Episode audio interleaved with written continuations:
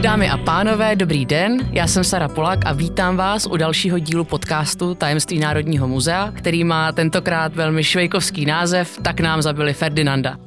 Čím jiným bychom se zabývali, než samozřejmě Ferdinandem Deste, atentátem v Sarajevu a to, jestli mouchy pokáleli císaře pána. Na tyto otázky mi tady budou odpovídat dokonce dva muži. Ten první je Jakub Andrle, který je kurátor sbírky medailí a faleristiky v Národním muzeu. Dobrý den. Dobrý den. A Tomáš Kavka, který je jeden ze tří autorů expozice dějin 20.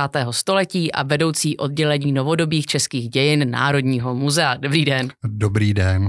Tak vaše tituly bych tak nějak jakž takž přelouskala, ale teďka pojďme přelouskat ty metály a vůbec, než se pustíme přímo do těch řádů potřísněných krví a jiných různých libůstek, tak možná pojďte posluchačům přiblížit, kdo vlastně byl František Ferdinand d'Este. Tak František Ferdinand d'Este vlastně byl v roce 1914 následníkem rakousko-uherského trůnu, to znamená, máme císaře pána Františka Josefa I., tak člověkem, který má nastoupit na trůn po něm, byl Ferdinand d'Este. On se narodil v roku 1863 ve Štýrském Hradci a nejzajímavější na tom je, že on byl vlastně potomkem dvou nejvýznačnějších panovnických dynastí na světě, v Evropě každopádně, a to Habsburské a Bourbonské. Kde se vzal to de Este?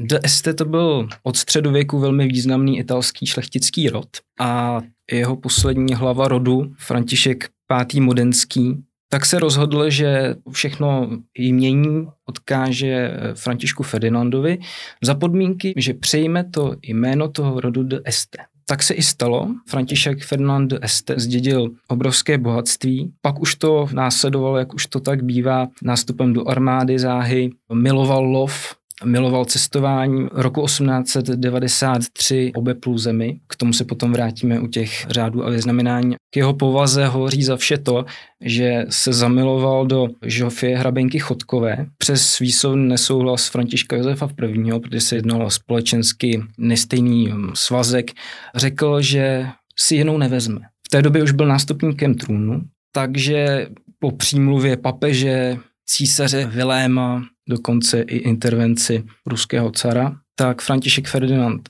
se oženil s Žofí Chodkovou, ovšem musel podepsat, že jeho děti nebudou následníky trůnu. Zastával vysoké úřady v rámci státu a měl neobyčejně zajímavou koncepci pro budoucnost přeměnit dualistický stát na stát federalistický. Myslíte, že ten atentát byl vyprovokován i tou osobností Františka Ferdinanda DST? Tam je to samozřejmě spekulativní. Určitě jistý svůj smysl. Ten atentát měl, že se uskutečnil konkrétně v Sarajevu, to znamená v centru Bosny a Hercegoviny. Bosna a Hercegovina patřila několik let, ne dlouho, vlastně šest let pod patronát Rakousko-Uherská, to znamená opravdu, dá se říct, že to bylo ještě čerstvé, tady ta politická změna hranic.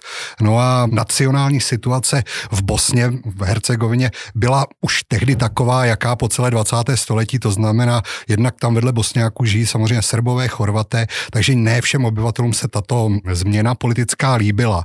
Takže proto ten atentát, který nakonec podařilo se ho provést Gavrilu Principovi, takže vlastně pro srbské nacionalistické kruhy měl i svůj symbolický význam. Děláme to proto vlastně, aby jsme pomohli Srbsku, to znamená, nechceme nějakým způsobem rozbíjet Rakousko v jeho centru, to znamená ve Vídni. My jsme žádní anarchisti, kteří by eh, mimo své území prováděli nějaké teroristické činy. Takže to je ta první rovina. Proč se stal, že má určitě třeba pro Srbsko, pro srbský nacionalismus ten atentát význam v, konkrétně v Sarajevu, ve sporném území, to znamená Bosny a Hercegoviny. No a potom druhá ta rovina, proč zrovna osobnost Františka Ferdinanda de Este samozřejmě, tak to, co vlastně tady už kolega naznačoval, to znamená, on měl opravdu ty koncepce takové, že se mu to rakousko-uherské vyrovnání, to znamená koncept dvou států, dualistický koncept Rakušanů a Maďarů, příliš nezamlouval, to znamená, ostatně všichni víme, že jedno z jeho hlavních sídel bylo Konopiště, to znamená, pohlížel na Čechy, to znamená na český národ trošku pozitivněji třeba než dosavadní eh, vládce, takže i tam můžou být nějaké ty motivy, ovšem ty se těžko spojí spojí potom s tím srbským nacionalistou konkrétně, který ten atentát spáchal. Takže spíš takhle symbol pro to Srbsko, pro ten srbský odboj. Abych se s dovolením vrátila k těm vyznamenáním a metálům potřísených krví. Eh, můžete nám k tomu možná, Jakube, něco říct? Co to bylo za metály, proč je měl na sobě, kdybyste nám to mohl trošku osvítit? Ta delegace se vydala do Sarajeva hned po skončení vojenských manévrů, které tam byly. František Ferdinand de Este se tam prezentoval na té zahraniční náštěvě jako důstojník rakousko-herské armády a jako nástupce trůnu. A z toho vycházely i ty řády a vyznamenání, které ho zdobily. On samozřejmě dostal těch řádů a vyznamenání mnohem víc. Uvedu třeba nejznešenější řád podvazku, nebo královský řád Karla III., papežský řád božího hrobu, nebo z té cesty okolo světa si přivezl japonský řád chryzantémy. Konkrétní řády a vyznamenání, které mělo toho 28. června 1914, tak to byla náhrdelní insignie rytíře řádu Zlatého Rouna, hvězda Velkokříže řádu svatého Štěpána, potom kříž suverénního řádu maltéských rytířů, vojenský záslužný kříž z brilianty, vojenské záslužné medaile Signum Laudis, vojenský služební kříž, vojenská pamětní medaile pro ozbrojenou moc, vojenský jubilejní kříž a pamětní medaile na mořskou plavbu z let 1892 a 1893. Jinak, jak jsem zmínil, ty jeho další řády, i ty jsou ve sbírkách Národního muzea. Například nejznešenější řád podvazku jedná se o naprostý unikát, protože ty insignie řádu se vracely. Vracely se do Británie, králi královně a to, že ta hvězda tady zůstala, pravděpodobně způsobily ty turbulentní události po onom atentátu. Vy jste vyjmenoval tolik neuvěřitelných řádů, že až se divím, že vůbec se k němu ta kulka dostala. Ale jak se vůbec tady ta neuvěřitelná sbírka dostala do Národního muzea? Je to tím, že měl tak blízký vztah k Čechám, že to tady nějak přirozeně zůstalo? Tak měl blízký vztah k Čechám a jeho domovem bylo Konopiště, které nákladně přestavěl a patřilo to k jednomu z nejmoderněji zařízených sídel podobného typu vůbec. A cesta do muzea byla složitá a ne úplně jasná. V současné době potom pátrám po těch cestách, ale ty cesty byly pravděpodobně dvě. Začalo to atentátem, další důležitý bod bylo znárodnění konopiště na základě zvláštního zákona z roku 1921, který zabavoval veškerý majetek Habsburků. A pak jsou ty cesty nejisté. Část toho souboru, ta řádová hvězda nejvznešenějšího řádu podvazku, velká část souboru řádu a vyznamenání rodiny de Este. Ty byly pravděpodobně vystaveny v Loretě v roce 1962 zásluhou inženýra Eduarda Polívky, což byl významný sběratel, spolupracovník Národního muzea, eh, se dostali do sbírek Národního muzea. Konkrétně ty eh, řády z té uniformy z toho osudného dne tam je ta cesta nejasná, ale pravděpodobně to šlo taky na začátku 60. let a šlo to přes státní zkušebnu pro drahé kovy, kde často končí různé památky z drahých kovů a pak eh, je otázka, jestli dojdou proměnou na kov, anebo se podaří zachytit a včlenit do státních sbírek. Jestli tomu teda dobře rozumím, tak ty metály vlásek unikly potenciálnímu rozstavení. Mě fascinuje, jak k něčemu takovému může dojít. Nevědělo se, že jsou tak vzácné? Jak se to může stát? Tomu bych říkal státní hospodaření a speciálně státní hospodaření v komunistické státní hospodaření. Je mi to jasné, děkuju. Protože to byl tak monumentální okamžik, ten atentát ve světových dějinách, ale samozřejmě i v českých, tak jakým způsobem bude ta expozice skrz tyto řády ukazovat, jaký to byl monumentální okamžik a vlastně doplňovat kontext pro českou historii? Jsme velice rádi, že máme možnost ty řády vystavit. Ono nebylo tak jednoduché od kurátorů získat do expozice, on by tady kolega mohl povídat. Nicméně pro nás je to velice důležité tím, že naše expozice opravdu začíná nebo koncept je založený na tom, že vyprávíme příběh takzvaného krátkého 20. století, který vlastně tím rokem 1914, to znamená vypuknutím té první e, světové války, kdy se začíná celá Evropa vlastně úplně m, přetvářet, tak tyhle ty řády to krásně symbolizují, nádherně symbolizují. Ono obecně, ať přijedete do kteréhokoliv kouta světa, tak o tom, že v roce 1914 vypukla první světová válka, každý ví, že na začátku stojí Ferdinand Este, je to takový symbol, všichni taky takový. A my máme jeho řády, které navíc opravdu opravdu do muzea se dostal ještě takovouhle zvláštní cestou a my je máme na začátku naší expozice, to znamená to, co se stalo toho 28. června 1914. My tam můžeme ukázat na autentickém předmětu. To vlastně jsou tady ty řády, které jsou navíc ještě potřísněny krví Ferdinanda de Este, když byl zavražděn. Je to vlastně takový symbolický začátek naší expozice. Mm-hmm. Skoro v každém díle podcastu tak se dostaneme na nějaký koncept češtví a na tu naši komplikovanou historickou identitu a to, že jsme byli takový národ, nenárod. Tak mě by jenom zajímalo, jaký ten atentát měl dopad třeba právě v Čechách, jaké byly ty uh, reakce na něj, uh, i právě kvůli tomu, že Fredrik Ferdinand d'Este měl tak blízké vazby k Česku, jestli tady na to zazněla nějaká specifická odezva. Tak co se týče konkrétně atentátu, česká politická reprezentace tehdejší, to znamená zejména mladočeši, staročeši a další vznikající strany nebo tvořící se strany české teprve, tak eh, všichni tento atentát přirozeně odsoudili. To znamená vlastně neodsoudit tento atentát znamenalo by vlastně jakousi formu vlasti zrady. To znamená, všichni tento atentát odsuzovali. Nicméně obyvatelstvo doufalo, že vlastně vražda následníka trůnu nepovede snad k nějakým silným válečným operacím. Doufali, že situace bude vyřešena eh, ne nějakou táhlou válkou. Takže mm, bylo to i nutné oficiálně samozřejmě tuto situaci odsoudit. V českém národním prostředí nelze hodnotit, že by se objevila reakce v podobě provolávání k válečným událostem a podobně. Toho svědky zase zejména v českém prostředí nejsme. A když se právě dostaneme k tomu válečnému stavu, vůbec koncept třeba českých legionářů a to, jak Češi bojovali za Rakousko-Uhersko a ostatně díl podcastu se jmenuje Tak nám zabili Ferdinanda ve Švejkovi se právě toto češství a schizofrenie vojenská naše se tam projevuje a rozebírá. Jestli v těch expozicích bude i nějaké poukázání právě na českou vojenskou aktivitu během první světové války a i takové ty příběhy, jak jsme se cítili, eh, jaký jsme k tomu měli vztah, bojovat za tuto konkrétní stranu. Samozřejmě, co se týče potom eh, propuknutí válečného konfliktu, ukazujeme to, na čem se historici shodnou, že většina, řekněme, obyvatel českých zemí, Českého království, ať už to byli Němci nebo Češi, rukovala, nebylo příliš odmítáno narukovat do armády a jít bojovat.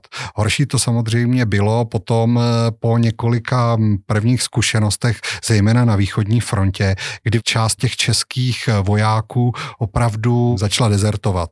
To, co se táhne celými českými dějinami, samozřejmě, eh, jaké si to slovanofilství, tak to samozřejmě je spojeno i s první světovou válkou a přechody třeba k ruské armádě. Samozřejmě máme už od těch prvních let 1914, 1915, ale potom síly až v dalších letech. Ono je to taky dáno samozřejmě specifikou té hm, rakousko-uherské armády, protože v ní bylo vlastně několik národností, nebyla složena ze dvou, tří národů, ale více jak z 12 národů.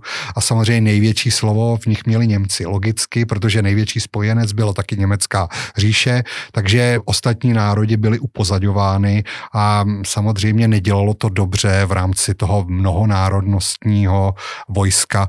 To je ta první část a pak tady máme ty legie samozřejmě. Legie mají velkou důležitost v rámci vzniku československého státu, to je bez pochyby. Nicméně, co se týče vojáků z českých zemí ze Slovenska, tak eh, legionáři pro rakouský stát vlastně zráci, vlasti zráci, tvořili opravdu jenom malou část i té české nebo té slovenské části, která narukovala. Byla to malá část, nicméně stačila k tomu, aby bylo vytvořeno opravdu silné a vlastně i hodně motivované vojsko. To je taky důvod, proč ty legionáři byli tak úspěšní. Zmiňujete legionáře, zmiňujete formování československého státu. Jak se třeba proměnilo vnímání odkazu Františka Ferdinanda Deste v českých zemích od doby po první světové válce, že tradičně my jsme byli takový spíše odbojový, Rakousko se nám úplně nelíbilo. A jestli, národů, ano. Přesně tak, jestli se to proměnilo nějak za už přes 100 let, ten jeho odkaz a jak ho vnímáme jako národ. Co se týče první republiky, tak obecně František d'Este byl brán jako jeden z Habsburků. To znamená, státní ideologie byla vůči Habsburkům um, dosti nepřívětivá, až nepřátelská. Postupně po druhé světové válce, později možná ještě v 60. nebo v 70. letech, když vznikl vlastně film o atentátu na Ferdinanda d'Este, tak tam je hodně vyličován jako negativní osoba. Nicméně postupně, hlavně řekněme směrem posledních 30-40 let, jak se mění i náhled na Habsburky v českých zemích. Dost eh, zásadně. Ostatně potomci Karla I. vlastně začali znovu jezdit do Brandýsa, kde se každý rok konají oficiální oslavy, dost často i za účasti Habsburků, tak postupně vlastně dá se říci, že Češi se s tou habsburgskou minulostí, do které Ferdinand Este zapadá, už vyrovnávají. Možná to bude znít trochu frázovitě, ale tak jako skrze Evropskou unii se nám sjednocuje přeci jenom a ti Habsburci už jako ten národní nepřítel nemají takovou razanci, jako mývali. Vy o řádech a metálech víte naprosto neuvěřitelné detaily, tak mě by zajímalo, vy jako Jakub, jestli byste našim posluchačům mohl doporučit třeba něco, co se vám obzvlášť líbí, nebo co třeba zatím nebude k vidění a možná nám o tom řekl trošku do detailu. Samozřejmě v rámci expozice 20. století tak budou vystaveny i další řády, připomenící první světovou válku, eh, roli legívní, druhou světovou válku samozřejmě také, potom komunistické období i vznik eh, Československé republiky v roce 89. Další, co by mohli návštěvníci vidět, je v rámci krátkodobé výstavy poklady numizmatických sbírek, kde je soubor řádových hvězd, jejíž nositelem byl generál Brusilov, významný carský generál první světové války. A je tam také vystaven Český šlechtický kříž, což je nesmírně vzácná floristická památka eh, v rámci období napoleonských válek. Do budoucna se můžeme těšit na stálou expozici numizmatiky a faleristiky a v rámci té faleristiky eh, by měl být právě věnován podrobný přehled řádu a vyznamenání rakouské monarchie, Československa, potom přehled toho nejkrásnějšího, co vlastně je k vidění ze světových řádů a vyznamenání. Tečka. a Tomáši, za vás samozřejmě vy jste jeden ze tří autorů expozice 20. Eh, století. Na co se můžou diváci těšit? Jak je celá expozice koncipována? První část, o které jsme už mluvili, ta se věnuje událostem válečným a to je vlastně jako taková si řekněme vstup do dějin 20. století, které jsme v expozici rozvrhli do takových čtyř základních sfér. To znamená, ukazujeme tam, jak vypadal veřejný prostor 20. století, který demonstrujeme na základě náměstí, na kterém ukazujeme, jak vypadal veřejný prostor od roku 1918 až do toho roku 2004, kde nám naše expozice končí, to znamená, končí nám vlastně vstupem do Evropské unie. To si říkáme, že takový docela zásadní zlom a asi se s ním budeme v historii dost dlouho ještě setkávat.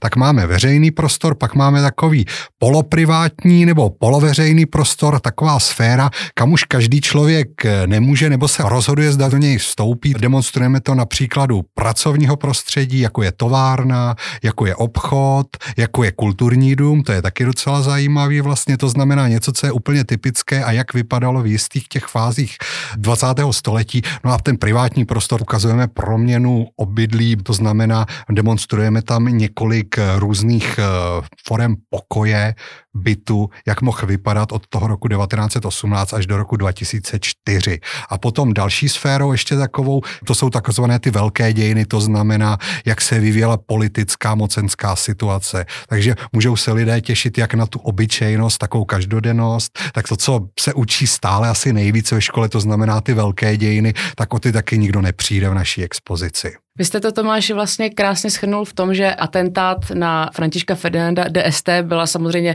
monumentální věc vystřižená v čase, ale zároveň to právě i na ty obyčejné lidi mělo obrovský dopad. Konec konců, když si vzpomeneme na Švejka, tak tam jsou i tady ty prozaické každodenní věci, i když samozřejmě haškem určitě přikrášlené, ale tak tam jsou vlastně krásně vidět, že na jedné straně máme právě ty metály, ty řády, ten eh, hrůzný čin a tragický čin toho atentátu a na druhé straně máme ty každodenní osudy lidí.